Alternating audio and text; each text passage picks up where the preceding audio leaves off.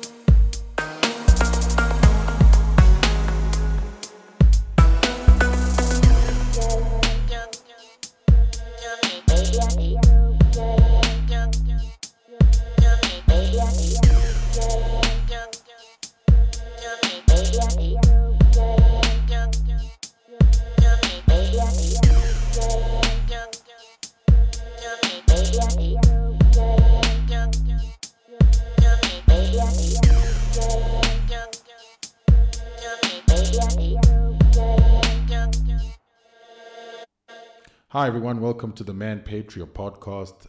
Guys, I'd like to apologize. It has been a long time, and I promise that I'll be releasing podcasts every week.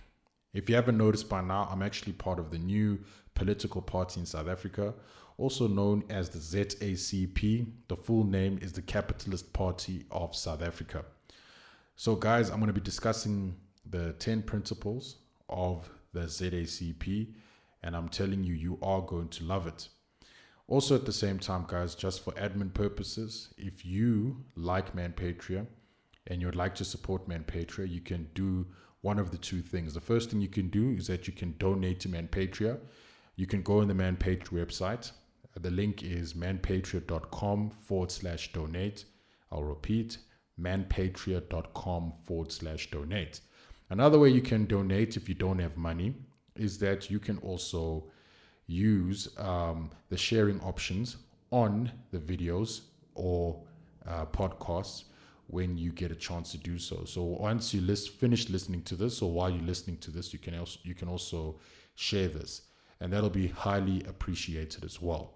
So yeah, guys. Um, also, you can follow me on social media. Uh, Twitter's at Dumodenga, and also there's a new handle for Manpatria which is at manpatria underscore ZA. Manpatria underscore ZA. Okay, that uh, finishes the segment, and let us start with the new one. Okay, play the music.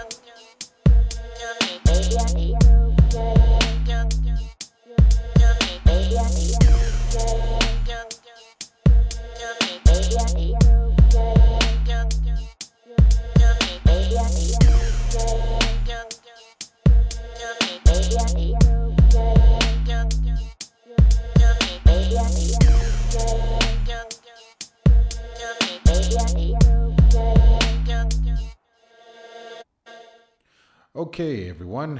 All right. So, if you haven't heard by now, there's a new party in town, also known as the Capitalist Party of South Africa, ZACP.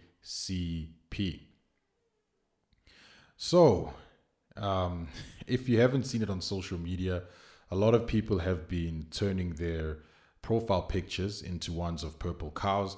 And uh, I got to say, on social media, we have done some good work it's viral. It's looking great, and um, I really appreciate the support that uh, a lot of people are showing to Purple Cow with regards to the donations, sharing our website, our ten principles, and so forth. It's been great, and also at the same time, we've also had our detractors. I mean, yo, I've seen some of these crazy videos of um, fascists and so forth saying that we're like Moloch.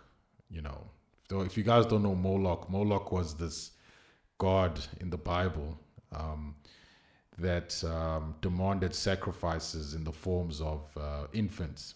So apparently, if you, okay, this will be a bit gruesome, but what these guys would do is they would actually have like this burning um, statue of Moloch. In fact, it was actually a large statue, and that large statue um, had hands and then those hands would be on fire and then they would throw the babies there and burn them so and also Moloch was. Um, I'm not sure. I could be wrong here, but I think also Moloch was also um, the statue like was in the form of a cow, something like that. But I think I'm I may be wrong there. But if you you can correct me if I am.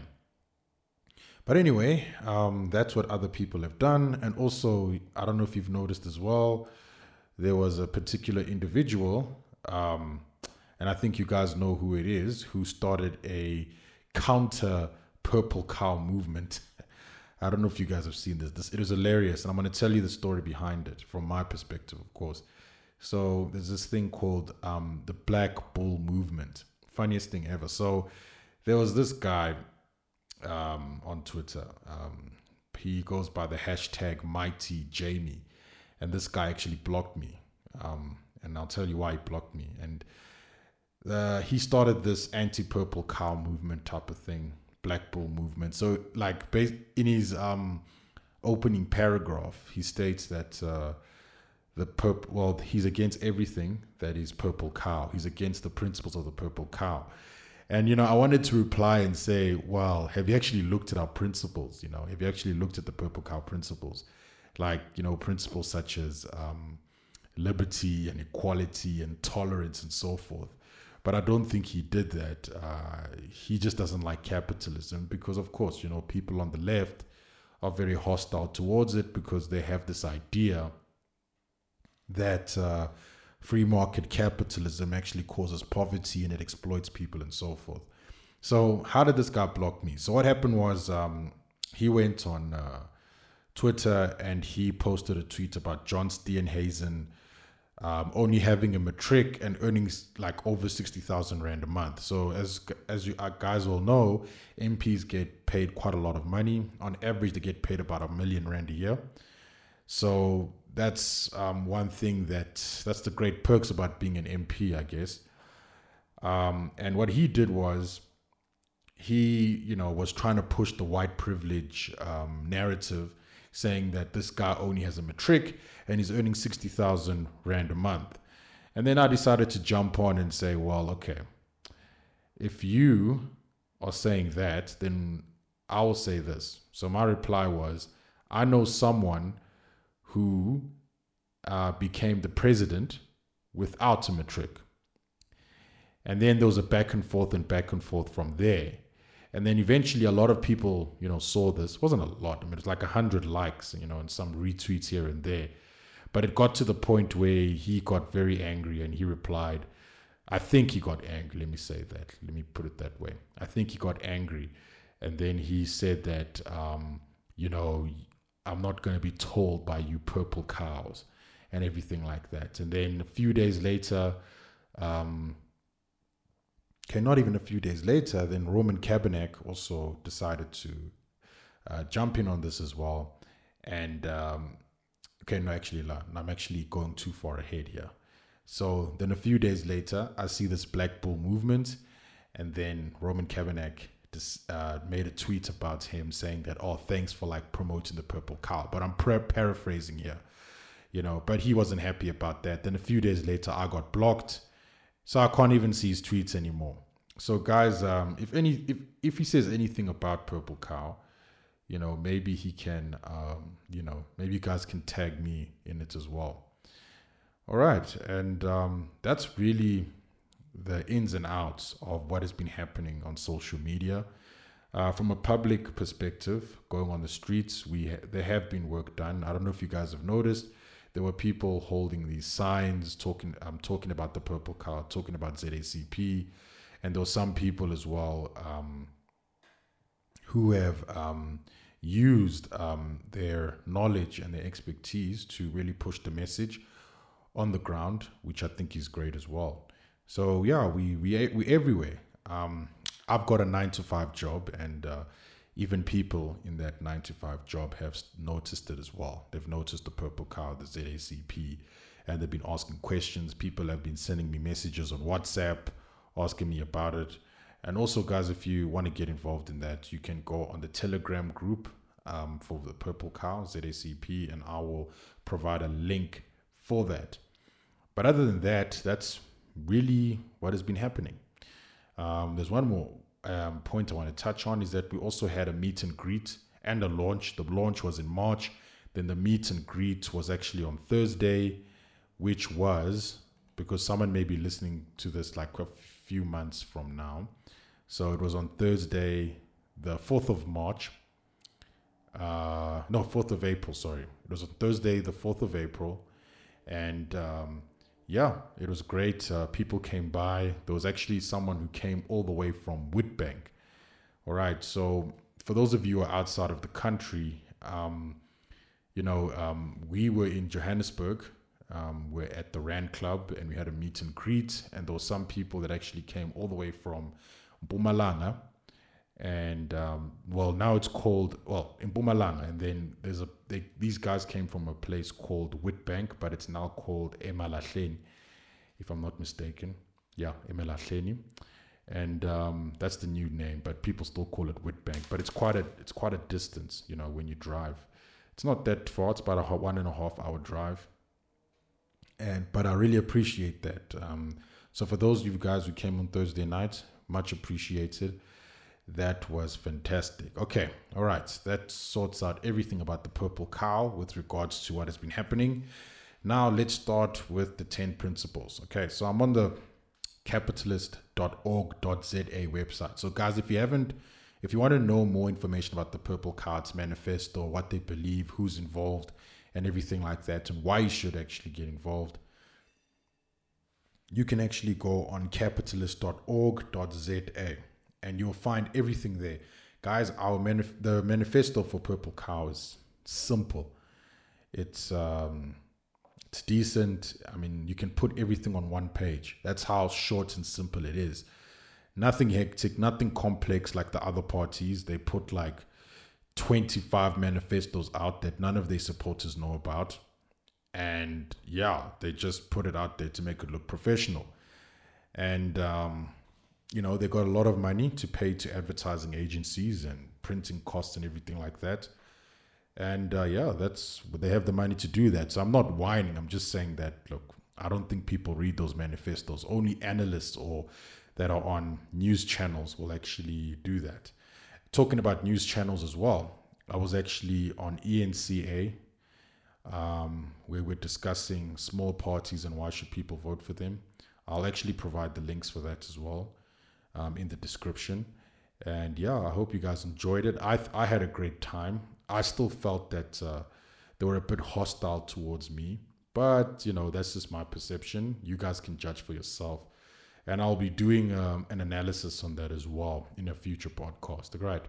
So let us begin with the 10 principles. All right. So the website on it right now, it's very, it's very short. It's not going to be like the EFF one. The EFF one was just, oh, it was, it was long and I hated it. So just to let you guys know, I actually did a, a little podcast on the EFF manifesto. I think it was episode one.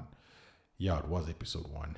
You guys can listen to that and um, you can make your own opinion on that. But I'm going to be talking about the ZACP. And yes, um, I'm proud to be part of this party. And for those of you guys, and for those of you guys who, um, you know, haven't voted, who think that, you know, um, voting doesn't work or that there's no party that represents their principles, try consider voting for the ZACP. We are new, we are fresh, um, we have good ideas, very good ideas, and also at the same time, the ZACP has are implementing ideas that have worked before. All right, so let's start with the ten principles. All right, so the website reads as follows. It's under capitalist.org.za forward slash principles. Our 10 principles. We are South Africans who want to live in a country that works. We believe that politics is too important to be left to politicians. We believe that the best way to grow our country is by ensuring every citizen has freedom to build new wealth. We have practical ways to fix what's broken. We are committed to 10 core principles needed to bring this vision to life. Okay, so the first one is liberty. Liberty is the primary political value of our country. We have lots of different values. We care about our family, our religious institutions, such as our churches, temples, mosques, synagogues. But when it comes to what we do politically, what should the government do? We should ask one question Does this increase or does it reduce the freedom of the individual? Government should only act to, sorry, let me say this again. Government should only act to prevent harm to others. All right, so just to explain that, guys, liberty is very important, okay? And, um, you know, we should value liberty, right? Some would say value liberty over everything else. And I agree with that because, you know, there are some countries in this world who do not have liberty. Look at China, for example. You can't say anything against the government in China. Otherwise, um, if you do, well, that's under you know, when I'm talking about liberty in that sense, some will say, well, Dumo, that's freedom of expression. That's true, but we need to have liberty. And also at the same time, you know, um, if someone tries to harm you, for example, then therefore they are limiting your liberty. And I do believe that the government should act to prevent situations like that. So liberty is key.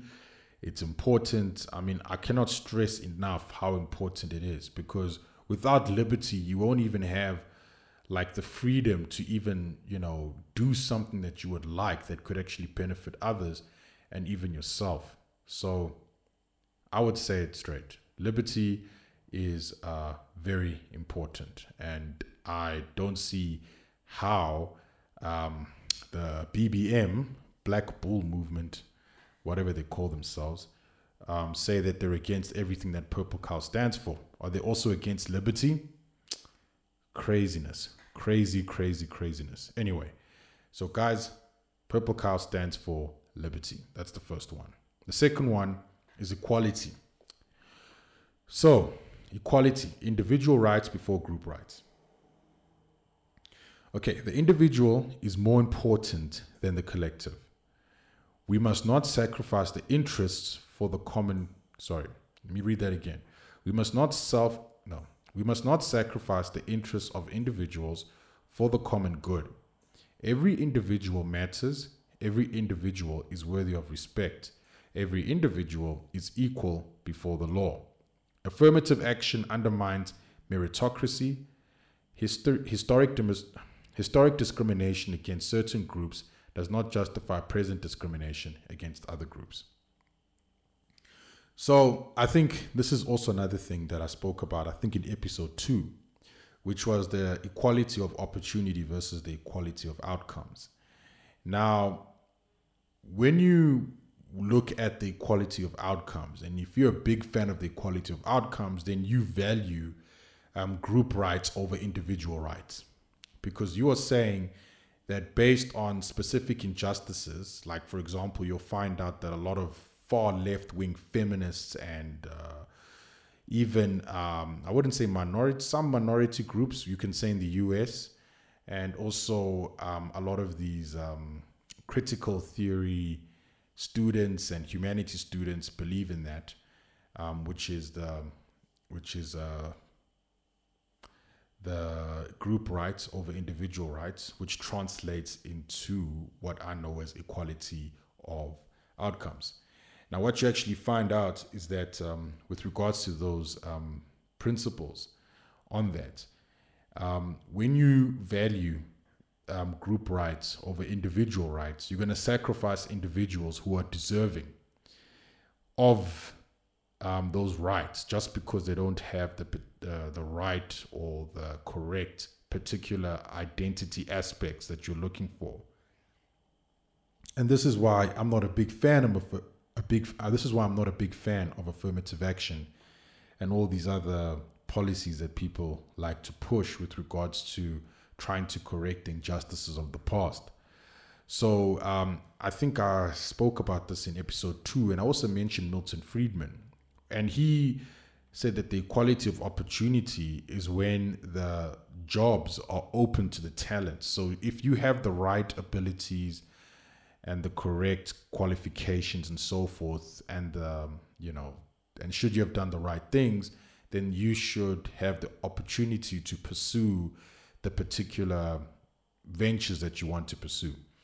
And I think that's a far better way of doing it. That way, the people who are most deserving will get the job. And it's fair that way. You should base it on merit, not on anything else. So, and some people will come to me and say, well, Dumo, bro, you know what, man? I don't believe what you're saying because, uh, you know, apartheid happened and, uh, you know, we need to rectify the past. So um, I don't really think that uh, your ideology is actually good for this because how are we going to redress the past, bro? Like, what are we going to do? And this is a problem that I have is that a lot of people, when they talk, when we talk about, um, you know, this type of these types of issues, they almost automatically assume that uh, when it comes to people who don't agree with affirmative action, they somehow uh, deny that apartheid occurred, and they think that those policies actually work when they did when they don't. Um, affirmative action is just going to make it um, very difficult for even the people that it intends to help in the long run as well. So I think the best thing is that we need to value equality of opportunity over equality of uh, outcomes. It's it's better to put individuals first than the groups because if the individual comes first, then therefore no individual be, will be left out. But if the group comes first, what you will find out is that the individual will be individuals will be left out, and that's not fair. It's not good and also at the same time, it becomes very problematic over a long period of time. Okay, the third one is tolerance and absolute protection of freedom of expression, my favorite one.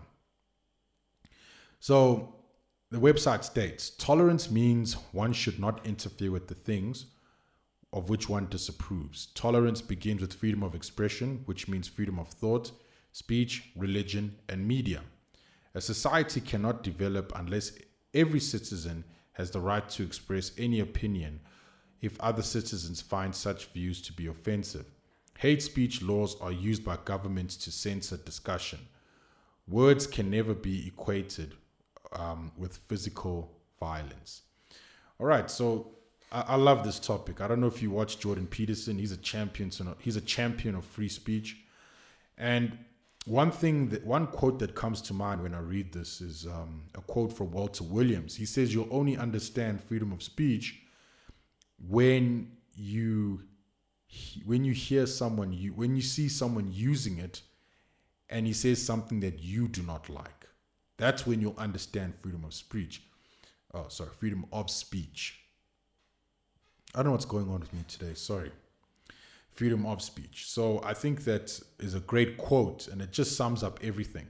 And also when it comes to hate speech laws, I don't know if you've noticed around the world what's been happening is that a lot of people are trying to put in hate speech laws in place so that you can't say certain things because it's defined as hate speech. Now that is a problem, a massive one, because what's going to happen is that the governments who create these hate speech laws they can pretty much determine anything to be hate speech. So they can say that critis- that when you criticize the government, that's a form of hate speech. And and and so forth. If someone's feelings get hurt, then they'll say, well, that's uh, that's hate speech, and therefore you should go to jail. And this is a problem because the idea of hate speech is actually dependent on the governments in place who are setting the law. That's what it. It's dependent on that. It's not dependent on anything else.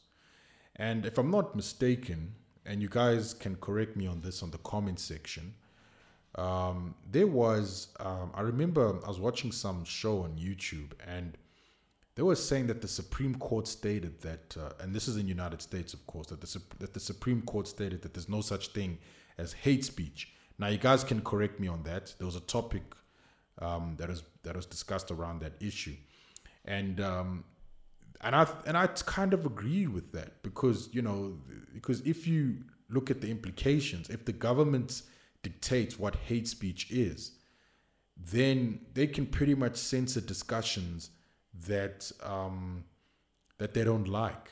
So you see in you know in China. Well, China doesn't have hate. I don't know if they have hate speech laws, but they have laws where you cannot criticize the government. So I don't know how they uh, actually describe that law, but any um, government can use hate speech laws to actually create that type of atmosphere. I've heard of many other African countries that uh, limit freedom of expression by, um, you know, in in Africa specifically, where you cannot say anything against the leaders, and if you do say anything against the leaders, you can actually go to jail, or you may disappear.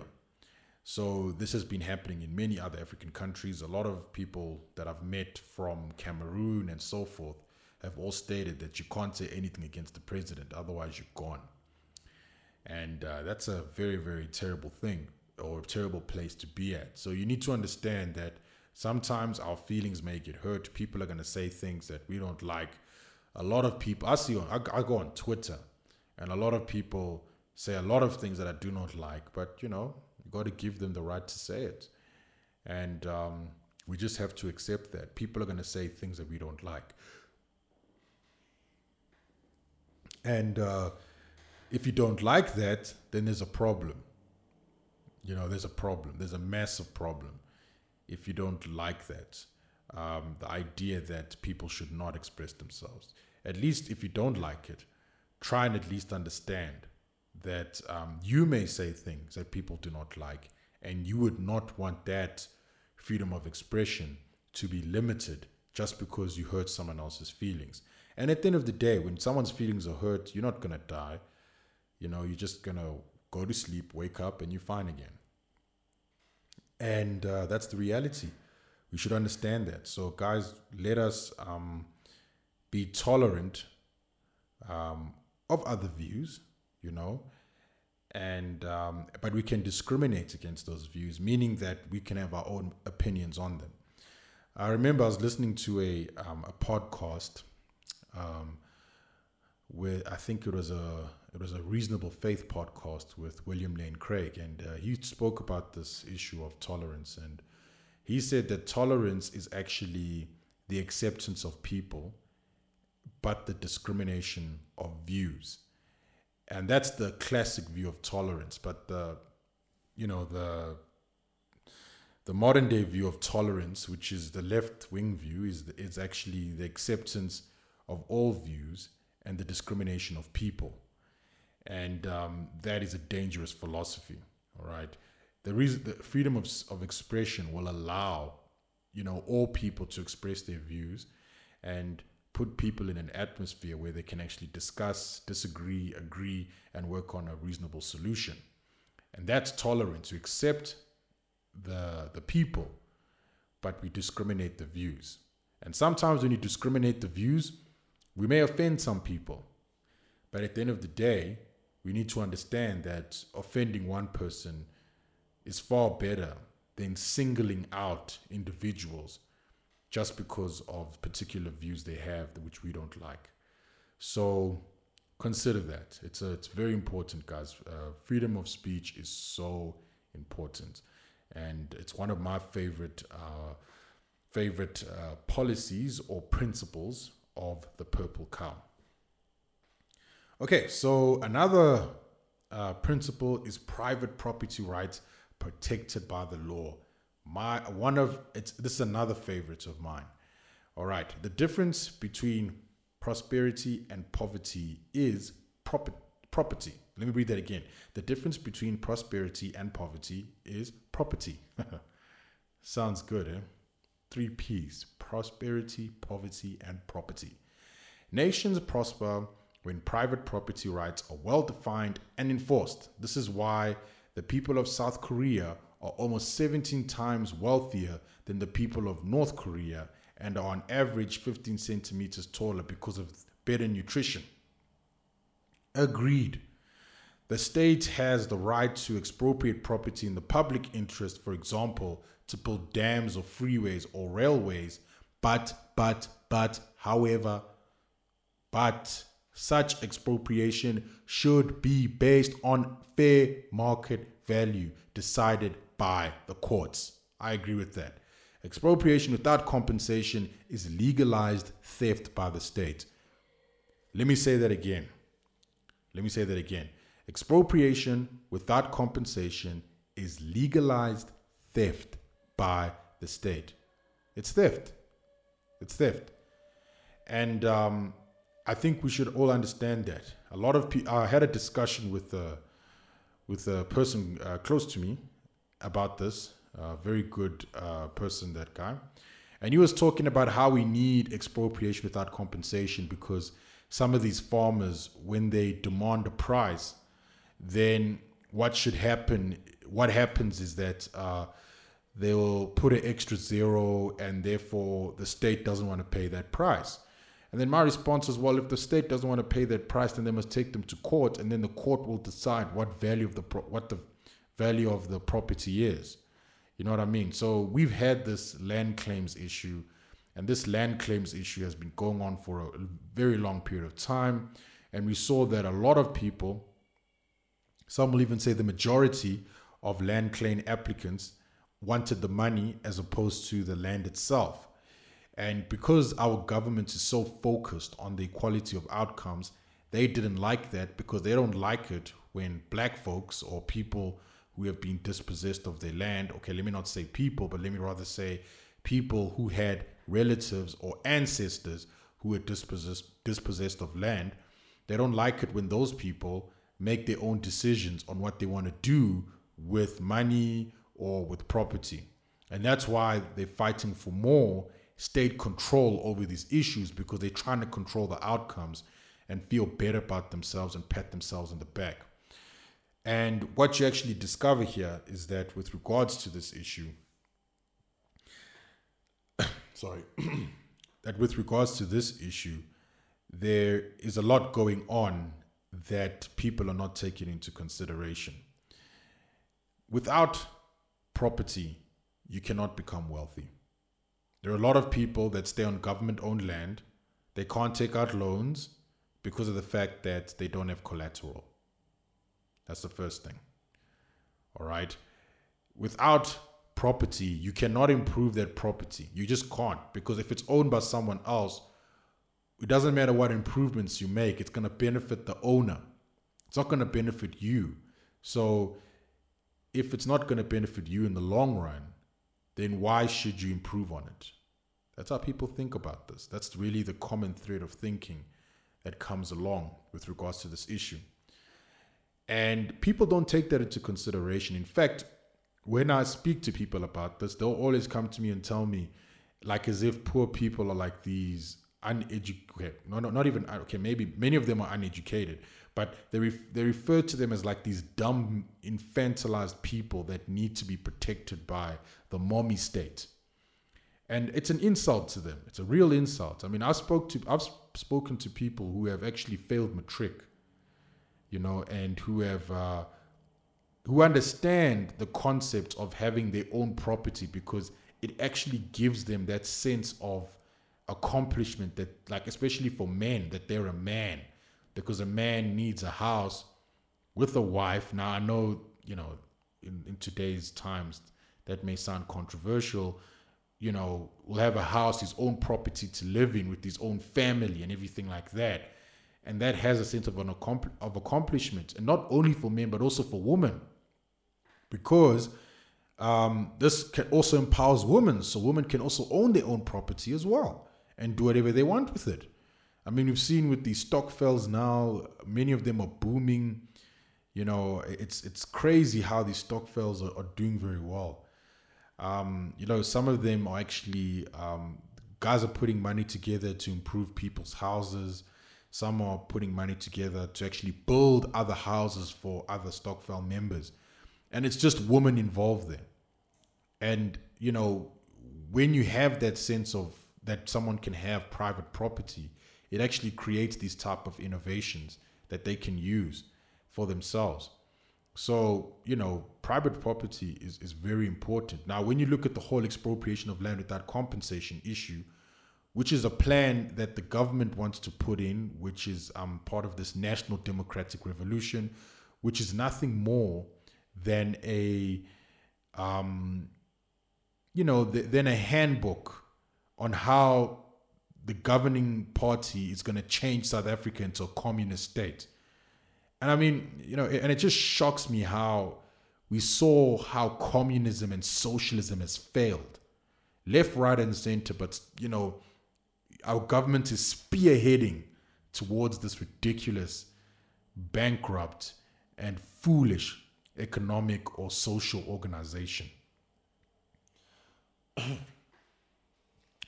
but the whole aim is that the government owns all the property and the, or not property land and then they decide who gets it now if you live in an atmosphere like that especially when you're coming from um, a, a, point where um, where people used to own private property you're to get what we get in zimbabwe because I know some people are gonna say, ah, but Dumo, look at China. Look at China, bro. Look at China, bro. Because in China, the government owns all the land, bro, and they're doing very well.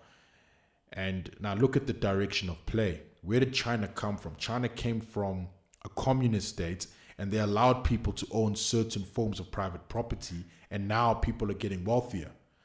Now, South Africa, we have uh, an atmosphere where people can actually have private property, and now you're taking it away the behavior will be different. And remember, China went through that massive famine under Mao because of communism.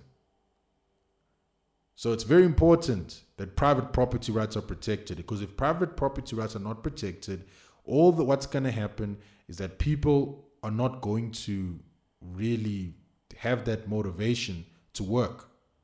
So you're going to have to force them to work. Number two, there's going to be shortages because now if you're going to kick off the incumbents of um, of the incumbents who happen to be the farmers who are, are producing food for the country, now you're going to kick those guys off and replace them with people that can't farm. Then you're going to have to import most of your food anyway because the retail is going to be like, well, the people that turn the the the, the raw materials into final goods are going to have to import more more raw materials into the country to create these final goods, which will increase the price of food. And that's what we saw it happen in Zim. It that happened in Zim, flat out. And it's so funny how we just ignore that. And then people think that South Africa is so exceptional that, you know, that won't happen to South Africa, Dumo. Come on, Dumo, that won't happen there. Come on, man. I mean, come on, man. You know, Zim, they didn't do it properly. That's the reason why it didn't work. Let me tell you something. The reason why expropriation of without compensation failed within Zim is because it was practiced faithfully.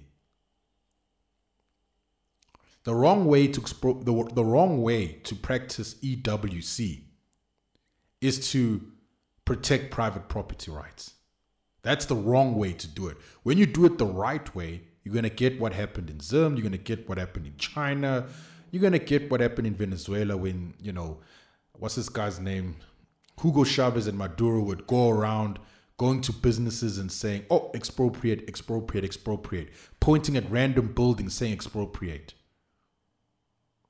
Ridiculous. Come on. Are you honestly going to tell me that for people to own land or for black folks to own land in this country, to own more land in this country, we have to expropriate? absolute nonsense. There's many people in this country who live on government owned property and the government will not give them a title deed. I mean, if they, I mean, you know, think about it. I mean, if if if a government was really focused on doing this, they would say, okay, how can we make it easier for black people to own property? So, the first thing they could have done is they said, okay, let's look at all the land that we own. Can we give this land away to the black folks? Can we, who's living on it now, and can we give it away to them? You know, give them a title deed and say, look, here, here's, here's, here's a title deed, go do what you want. They didn't do that. They didn't do that at all.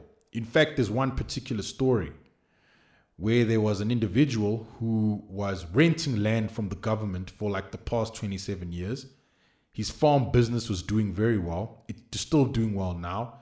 The man is in his 60s now. And he wants to leave over this farm for his family.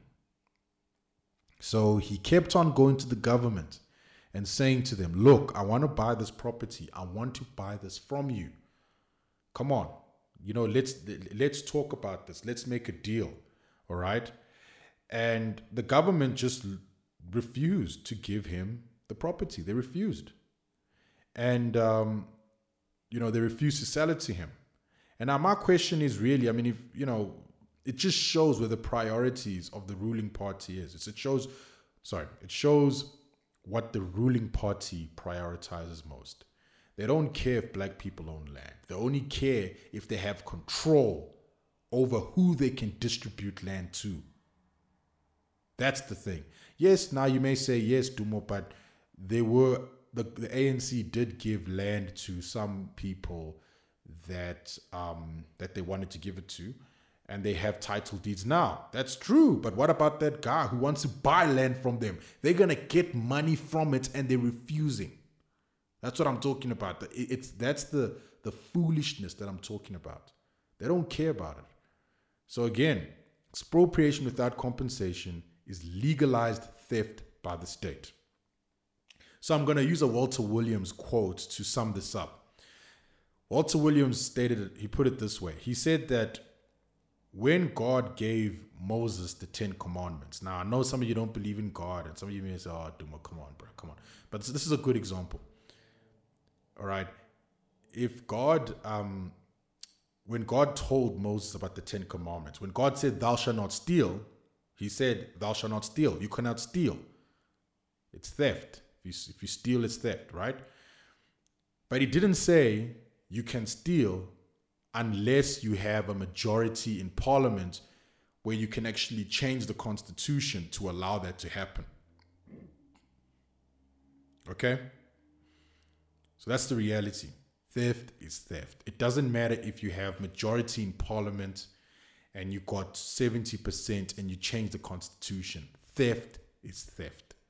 So guys, private property is important and it's important that we should have the right to own our own private property, and the state should stay out of that. They should stay very far away from that.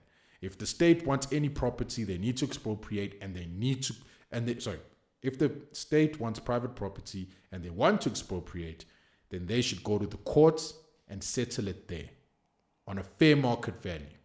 Simple as that. Because if they were serious about this, they would have pursued that course of action but they didn't.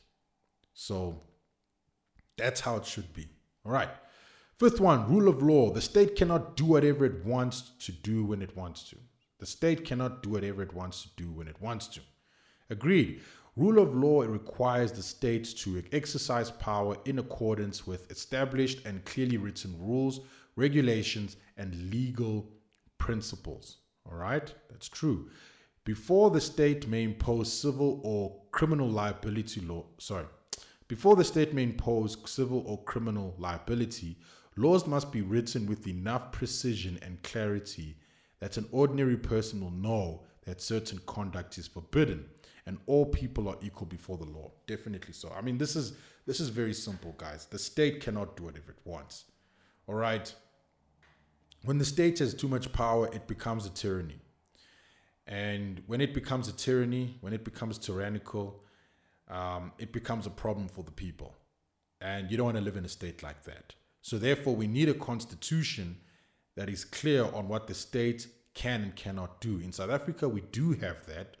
But right now, we have a communist led um, ruling party who are gunning, okay, no, not gunning. Let me not say gunning because now people are going to say that I'm, I'm accusing the ANC of um, committing violence. Let me not say gunning, but let me rather say um, pushing for policies that have failed in other countries. It's almost like as if South Africa's in this echo chamber where history is ignored.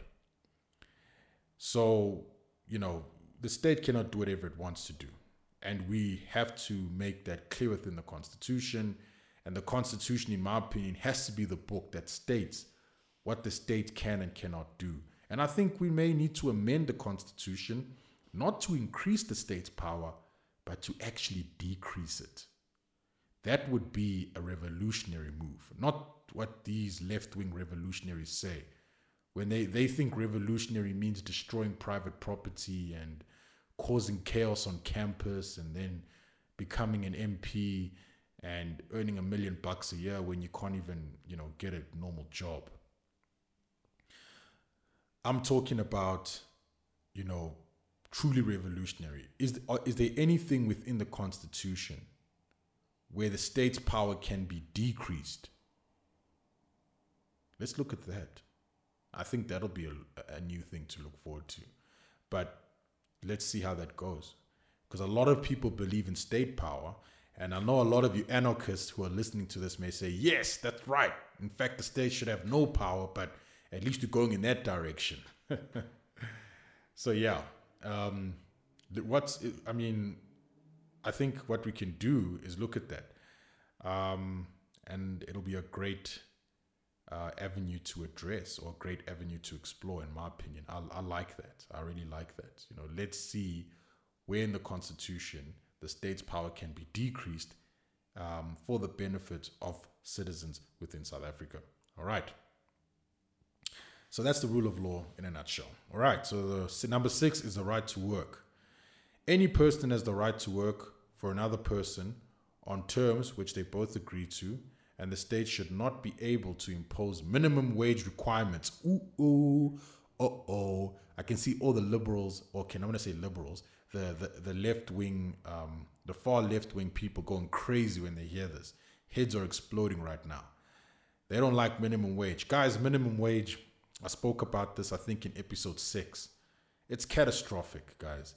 The minimum wage makes it incredibly difficult for unskilled laborers to get a job. So let me give you an example of how this works practically. Um, the minimum wage, um, when it's introduced, imagine you are a a pub owner. You own a pub, all right, and you need some people to help you out because you cannot do your own books. You cannot do the accounting.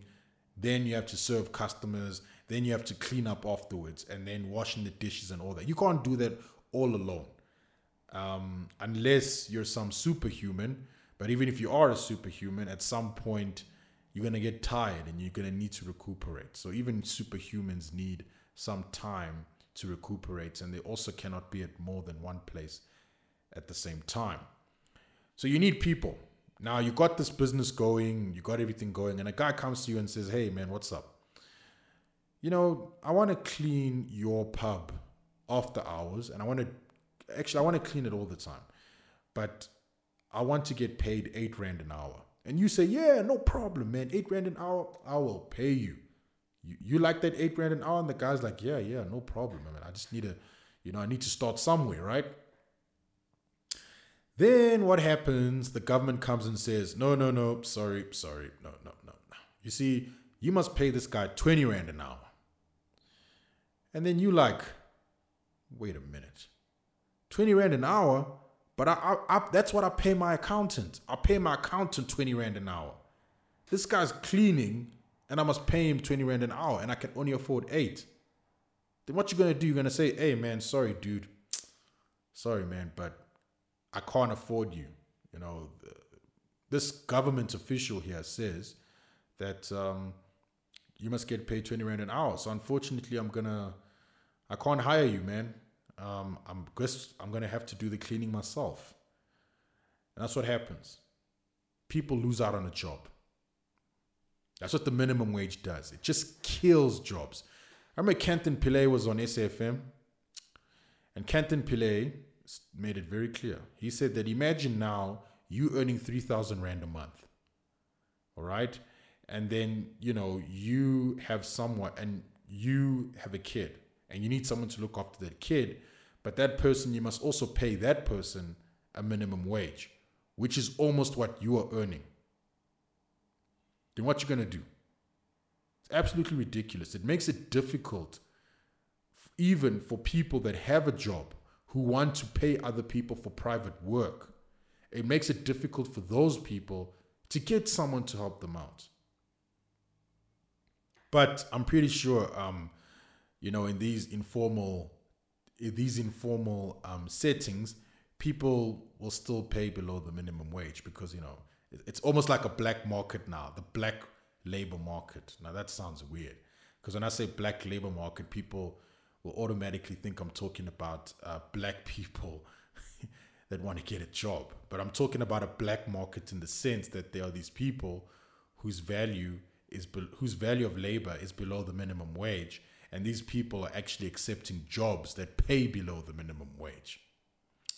And imagine, I, imagine, I can imagine how big that market is. It must be huge. But I mean, if anyone wants to do research on that, that'll be great. The black market, the black labor market. Yeah, the black labor market. I think that would be uh, an appropriate term. But of course, that can be mis- that can be um, ambiguous, and it may need to be further explained. But that's what the minimum wage does. It just it kills small businesses it kills people. Okay, not literally, but it makes it difficult for people, uh, young people especially, to get a job, to get their first job, and it very it, it kills me a lot when I hear this because we've got a minister of small business. She knows what the minimum wage does to small businesses. It, it makes them, it, may, it, it decreases their ability to grow and to expand and to give people those first jobs. Decreases that, that ability. And I'm surprised that I never heard any news of this small business um, minister going to the president's office and saying, uh, Mr. President, do you realize what you are doing to small businesses? You are killing them. Never heard any news of that. I'm not saying that didn't happen. It probably, maybe it did happen. Maybe it did. I'll be surprised. If it did, I'll be so shocked. But if it didn't happen, I won't be surprised because I don't think some of these ministers are capable of actually understanding something like that. Not to say that they're dumb, I'm just saying that these individuals are ignorant of what they're doing. It's ignorance. For me, it's just ignorance. And and caring about other things that are not as important as that. And that's what happens. You know, that's what the minimum wage does. And no one talked about it in that sense. And now, going on to another issue about the minimum wage, I remember I, you know, put a little illustration on Facebook about the minimum wage. And then this guy comes along and says, Listen here, Dumo, bro. Think about this, man. Think about this. Would you work for 10 Rand an hour? And I'm like, that is, you know, now, when I heard that question, I was flabbergasted at the ignorance of that question. I was like, is, is this guy serious? Is he actually serious here? Is he playing a video game or something? I mean, you know, after showing that illustration of what the minimum wage does, he thinks that a good objection to that is asking someone if they would work for the minimum wage. And I'm thinking, it doesn't matter how much I would work for. Let's it doesn't matter how much I'm willing to work for. That takes nothing away from the damage that the minimum wage does to young people or unskilled laborers. It, do, it takes nothing away from that. So if I want to earn a hundred rand an hour, it doesn't make a difference. What will, it doesn't make a difference to the argument that the minimum wage makes it difficult for people whose value of labor is actually below the minimum wage. You know that? It, it doesn't do that at all. But yet, people still want to push that old, tired argument. But anyway, that's just what I hear sometimes. And also, um, just to give you a, a quick um, summary on this, I just want to let you know that uh, if you guys want to hear more about the minimum wage in detail, you can actually listen to um, my previous podcasts on this. I think it's episode six, if I'm not mistaken, or episode five. But the, the name of the episode is called The Catastrophe of the Minimum Wage. You can listen to that. Okay. All right. Let's go to the next point. Point number seven the right to be secure on your own property and to defend yourself against intruders. Guys, this is this is slam dunk common sense. Slam dunk common sense. All right. The old saying, a man's home is his castle. And that means woman too, of course. Yeah. Talking about that, you know. I don't know if you guys noticed this, but like, you know, when people use the word man's home, and they also mean woman as well. But you know, you know how some of these left wing feminists go crazy about um, certain things, and um, when you when you mention the word man, they just trigger and say, "Did you say man? Are you crazy? What about woman?" So of course, in this sense, when we say man's home, we we mean woman as well, right? So the, it continues. The old saying, a man's home is his castle, comes from the castle doctrine, which says that if an intruder enters your property without your permission, you're entitled to use force to protect yourself and your family. So at the at the meet and greet, I met someone uh, who said that he's been held up in his in his house many times and they were robbed. And when he said this, my blood nearly boiled and he said that it's so weird that someone can be in my house and his back can be facing me, right?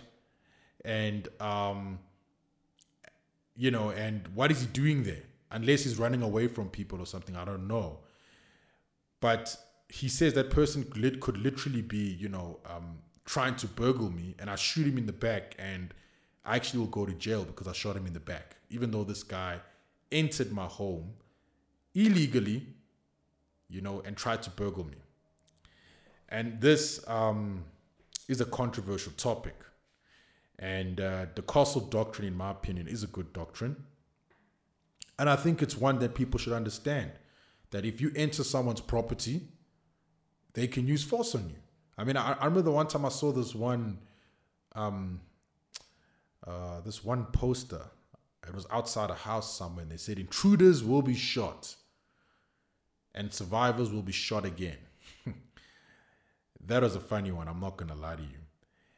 But that's the reality of what um, we have to face is that, you know, home burglaries are off the charts. I don't know if you've seen some of these videos where guys are just entering into homes and trying to hijack people, trying to rob them, and so forth. And some of these people and citizens have their hands tied because they're too scared that if they act in a certain way, they may actually go to jail. So it becomes very difficult for citizens to protect themselves freely um, in a situation where um, someone in, is when there's an intruder in their home. Okay, and I think that um, you know when it comes to that uh, certain philosophy, people should be allowed to protect themselves. I remember I had this argument with someone and he and I was on the fence on this, and I was saying that, oh no, but what if the guy was just not trying to rob your house? And he's like, yay, Dumo, listen here. If someone is on my property without my permission, I am going to assume that he's an intruder. So he must get out. I'll warn him and say, hey, what are you doing here? And if he doesn't run away or if he doesn't, um, you know, move, he's gone. You know, I'm going to use force. And from that day on, my views changed on that. All right, let's go to number eight free market and international free trade based on enlightened self interest. Economic exchange is voluntary, is sorry, economic exchange is a voluntary activity between individuals. The state should not tell people where to work, how to save, what to build, what to produce. Agreed. State must stay out of that. All right. I'm not gonna lie to you. I was a I was um I, w- I used to be a big fan of not legalizing marijuana, but people said, well, we have alcohol, we have cigarettes and everything, and over time, my views have changed. I'm not gonna smoke marijuana. I don't like marijuana. I'm not gonna lie to you. I don't like smoking as well. But I'm not gonna try use that as a means to say that you're a bad person.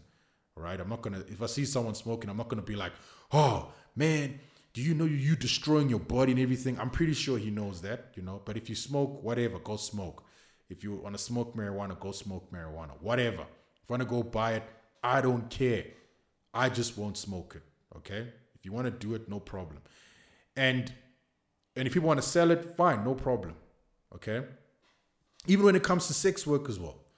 You know, um, recently um, they introduced, uh, they want to decriminalize sex work. And again, I'm not a big fan of people selling their bodies, but if they want to do it, then I'm not going to stop them. And I don't think the state should stop them. At best, I mean, I can convince someone not to do it and advise them that look, going in, going into such an industry may not be advisable. I would, I may put it that way, but I don't think the state should put a law that prevents them from doing so. Okay, that's the reality. So if people want to sell weed and and uh, you know sell cigarettes and so forth and and so whatever, the state shouldn't stop them. Okay, and uh, I think that's fair. Okay, leaving things to the free market rather than government planning or organization increases prosperity, reduces poverty, increases jobs, provides goods that people want to buy. Agreed. That's what happens. Uh, you know, when you allow the free market to flourish, things happen. Um, the the results are better. So I was actually on Let's Have It Out. I mentioned it earlier in the podcast, and uh, Oliver Dixon asked me a question similar to this, and you know, he was saying that like, should we allow the free markets? You know, and I said, yeah. And I'm paraphrasing, of course. You can actually listen to the whole clip, but then he mentioned um, all the illegal activities that were done by these free by these um, companies, and and I think he tried to use that as a means to say that well, look, the free market is not that perfect, and then I mentioned um, the the government-owned companies, and those government-owned companies were not doing well as well. And I said, if you look at it on paper, and not even on paper, but actually in reality, the free markets actually do better. They provide more jobs. There's this one statistic that I heard about, but I need to find the reference for it. Is that nine out of ten? I think it was done by the International Monetary Fund. I think it was done by the IMF, and the IMF stated that, um, and I could be wrong here. It may not be the IMF, so guys, you can correct me on that. I think that the, the stat was that um, 90% of um, jobs are created by the private sector. So, guys, we need to allow the private sector to flourish. So, if people want to farm their cannabis and farm their weed and sell it, no problem. You know, you know, and then uh, I think that if we have to deal with the issues that come with smoking cannabis and you know uh, cigarettes and everything like that, it should be treated as a health issue, not as a criminal issue. That'll definitely take a lot of the pressure off the off the police. Um, as you heard, um, I don't know if it was a commission of police, but someone within who's high up within the police. I'm starting to forget a lot of things, but um, one thing that uh, he stated was that uh, the police has become an all-purposes agency, and they cannot fulfill the mandate. And I do believe the reason why that is the case is because there's a lot of stuff that they should not be dealing with, and I think that by changing the laws, decriminalizing certain things, we could be actually uh, helping the police out. Okay. And the last point on the free markets is that our country's economic interests should not be compromised because of the state's political prejudices. If the best source of oil is from Iran or the best source of technology is from Israel, such trade should be given preference. Agreed. I cannot agree more on that. It- you know, it, that's fair. I mean, we had this water crisis in Cape Town, and apparently um, Israel has this technology that can actually extract water from the sea, and that process can actually um, take the salt out of the water so it can be drinkable and usable. But now, you know, because of the ANC's prejudices against Israel, we won't be able, we won't be able to get that. You know what I'm saying? And that just sucks. It really does suck. And I mean, look, I mean, you know, the Israel and Palestine conflict is a serious issue, you know? And like every other normal person, I, I want peace in that region. I want peace in that region. You know, if these guys can reach a compromise and shake hands and say, look, let's create a better country for our for our children, fine, no problem. And I hope that day comes. You know? That's what I want. Okay. Nine. Firearms for self-defense. Whoa. This sounds very controversial. Let me say it closer to the mic. This sounds very controversial. now, anyway, um, Uh, the point is that every citizen who is properly trained in the safe use of firearms has the right to acquire guns for self-defense, self-defense, unless criminally convicted or mentally unstable. The second point is safe use of firearms should be taught to high school learners.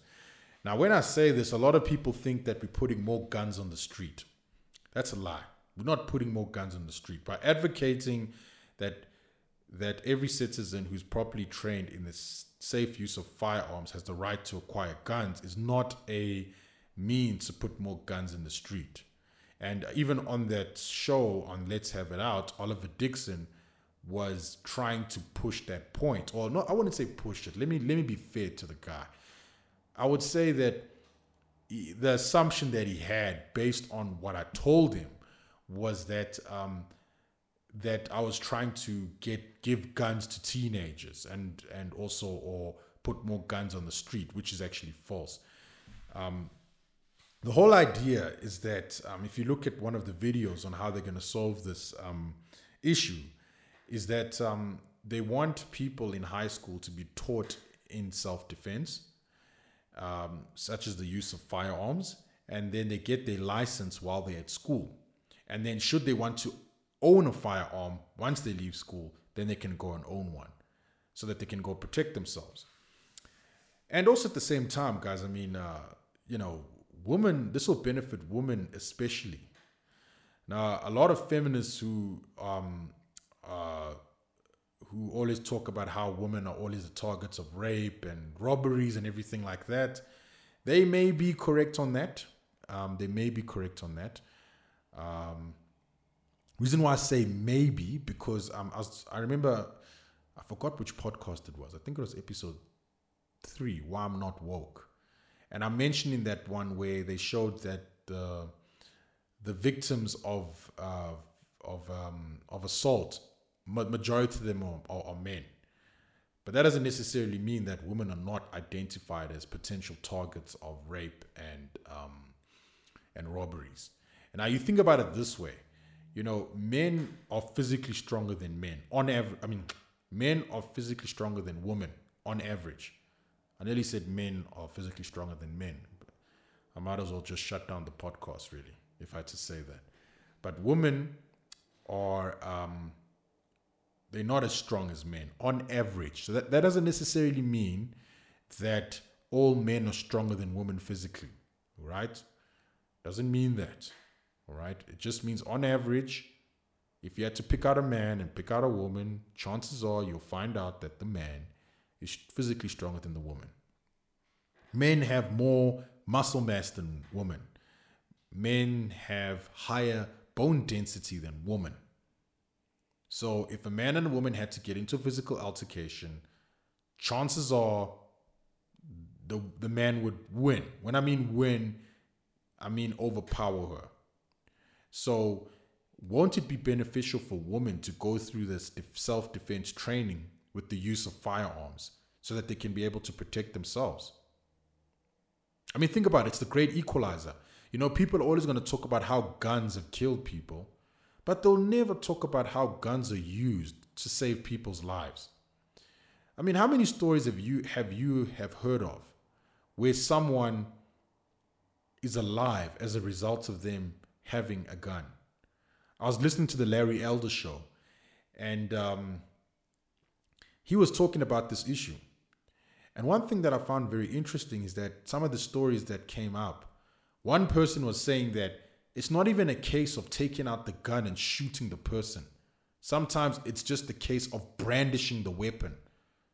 Just showing the weapon, brandishing the weapon, and they'll run away. You know, and, and that's how easy it is in some instances. I saw some video on some lady in Brazil. Um, there was this guy who actually came into, a, who was actually walking and um, he was trying to rob a group of women and he pointed the gun and this woman took out a gun and she shot the guy. She shot the guy the guy dropped the gun she kicked the gun away and she called the cops. You'll never see that because you know they don't want to show they don't want to show you that. You'll find it on youtube. Another in, another video that i saw lady was walking by guy stops his car gets out the car tries to attack the woman. Woman takes out a gun shoots the guy. After shooting the guy, the guy rolls rolling on the floor, and then she calls the cops. That's what happens. Guns protect women. Okay, I know some people are gonna say, "Well, I'm gonna learn some some um, karate chop um, self defensing. I mean self defense course." That may help, but unfortunately, if you're gonna meet a man who's physically fit, he will take you down, especially if if you're a lady. So, the gun is probably the best defense that a woman has against a man who wants to take advantage of her sexually or physically. All right. So think about it from that perspective. Okay, so the last one, number 10, is fraternity. All right, spontaneous order and civil society. People, through voluntary interaction, create the rules by which people can live by. People do not need a state to do this, and the state should only play a role to resolve conflicts. Agreed. Agreed. I think that um, the state will be perfect for doing that, but unfortunately, they also try to create these conduct rules and everything, which I don't think is good. The second one nobody invented our 11 official languages. They arose because of people communicating with each other, and yet certain rules developed through that process. Agreed. Agreed. I think that, you know, that point speaks mainly about the fact that people can make their own decisions on certain things. There are ways in which certain things are done, and all those 11 official languages have specific cultures associated with them that are not written in a book but are understood by the people. All right. Then the third one is we believe that most social programs can be more effectively dealt with through such voluntary organizations like the family, like religious institutions, like cultural organizations, like NGOs, because they have knowledge about the individuals they're dealing with. Agreed. Um, I totally agree with that. So um, I've only been in, you know, two main churches in my whole life, and and in those churches they have like some social um, charity work, and uh, some call it social justice, but I don't like the word social justice. But um, in those churches, they they ask for funds to help people that need stuff like you know, for like drug addiction problems, you know, homelessness, um, food, and so forth, getting people a job, trying to get them somewhere in life. And these organizations are equipped to deal with that. They are religious organizations like churches, um, synagogues, mosques, and everything. They do all of that. And you know, they should be allowed to do that. And they do a very good job at doing that because when the government does that, the wrong incentives are created. So, for example, if you look at uh, social grants, guys, social grants, and I understand the intentions behind it. We want to help people, and the the intentions are noble, but what the the, the incentives that it's creating are catastrophic. Okay. I wrote an article about this uh, on the website manpatria.com. You can find it there under the article section. And what I mentioned was that if you look at the stats that are there, there's close to 18 million people right now who are reliant on social grants. That's more than the amount of people who are working and far more than the amount of people who are actually paying tax.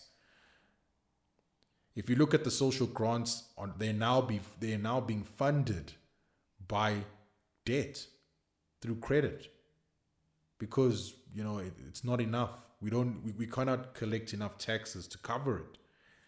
And now people may say, but Dumo, these guys, these things are helping people. It's keeping them from starving to death. But I'm like, you're creating the wrong incentives. In the article I mentioned, there were actually women who have actually admitted to the fact that they actually decided to get children in order to receive the social grants benefit, the child grant benefit to be exact. Out of those 18 million people that are on child grant benefits, over 12, just 12.4 million of them are, are child grant benefits, or child grant beneficiaries, sorry. So out of those 18 million that are on social grants, 12 million of them are child grant beneficiaries. Guys, that's a problem. And that number is growing. That's going to cost a lot of money. Also, at the same time, it's going to be burdensome on the general public. And number three, it creates the wrong incentives. This is why charitable deeds should be left to these NGOs. Studies have also shown that when markets are more free, people donate more to these NGOs and charities, which means that they can fulfill their mandate with regards to these issues. But when the government does it, all that it does, it creates a dependency. It makes these people more dependent on the government. I remember Cyril Ramaphosa was doing campaigning for the ANC, and you're speaking to this one lady with a child, and he was speaking, oh, they were speaking Zulu. Yeah, they were speaking Zulu. And um, what he was saying there, he was trying to drive the point that the social grants that are given by the ANC um, are actually helping people. And he, and he asked her, like, hey, you know, this these social grants are helping you, right? You know, and and I found that to be condescending. You know, when you're trying to use someone who who's reliant on those social grants um, as a means to push for the idea or for the increase of social grants or whatever, I, I don't think that's the right way of doing it. Because I mean, you know, like that person needs a job. That person needs a decently paying job. And the only way they can do this is that when you free up the markets. And also at the same time, if the government does not provide in that sense, and rather relies on the NGOs, there will be better. Um, there will be there will be a better outcome because now the NGOs they know how to deal with these people. They know how how, how these people are like. You know, and therefore those people those NGOs have limited funds. So they can't be increasing these ridiculous benefits. So the people who need those assistance from them will be like, well, I'm going to only use these guys for a while, but I am going to need to get up on my feet eventually. That's what the idea is. And also at the same time, Thomas Sowell put it very simply. He said that people need options, not free stuff. And I'm paraphrasing again, I'm paraphrasing. We need options because what governments are trying to do now, they're trying to make more people reliant on them by giving out these grants so that they can get votes. And that's evil. That is evil.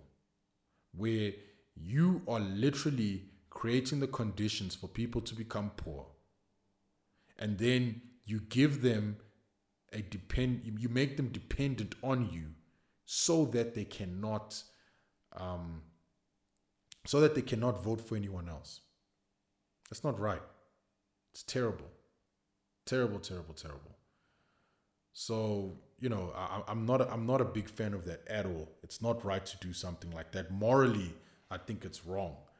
But, you know, if you want to leave morals out of it, you know, let's look at the outcomes. Let's look at, you know, how we can, you know, empower people, make them more employable, and also those that do fall through the cracks you know how can those people be assisted? And i do believe private charity is very efficient.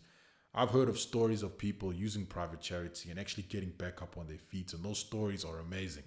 Now some of you will say well dumo um, there's a government well the government gives out government grants and those those things do help people so therefore we must continue. I'm like no wrong incentives. Wrong incentives are being created no one is having a baby and going to private um, charities saying, Give me money. They're not. Because the private charities will only help you up until a certain point.